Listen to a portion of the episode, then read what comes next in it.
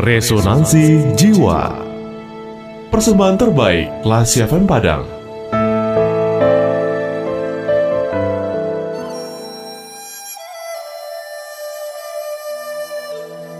Paku yang meninggalkan bekas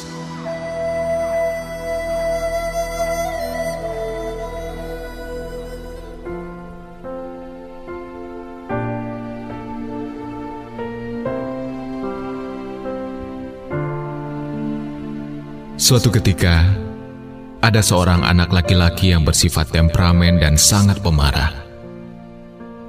Untuk mengurangi kebiasaan marah sang anak, ayahnya memberikan sekantong paku dan mengatakan kepada anaknya untuk memakukan sebuah paku di pagar belakang rumah setiap kali ia marah. Hari pertama, anak itu telah memakukan 48 paku ke pagar. Lalu secara bertahap, jumlah paku itu berkurang. Dan akhirnya ia memahami, ternyata lebih mudah menahan amarah daripada memakukan paku ke pagar rumah. Akhirnya, tibalah hari di mana anak tersebut merasa sama sekali bisa mengendalikan amarahnya. Dan ia bergegas memberitahukan hal ini kepada sang ayah.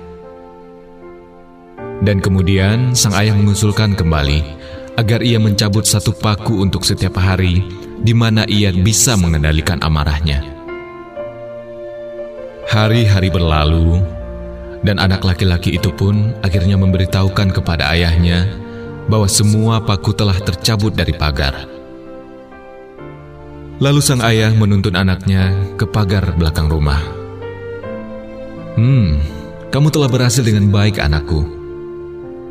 Tapi, coba kamu lihat. Lubang-lubang di pagar ini hasil dari paku yang telah kamu tancapkan. Pagar ini tidak akan pernah bisa sama seperti sebelumnya. Sama halnya ketika kamu mengatakan sesuatu dalam kemarahan, kata-katamu meninggalkan bekas seperti lubang ini.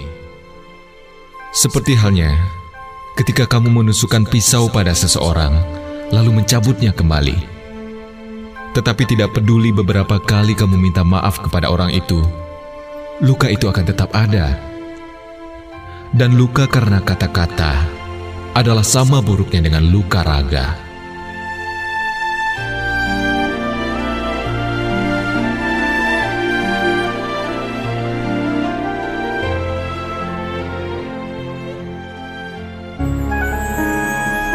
Baru saja Anda mencermati Resonansi Jiwa, persembahan terbaik Radio Kelas FM.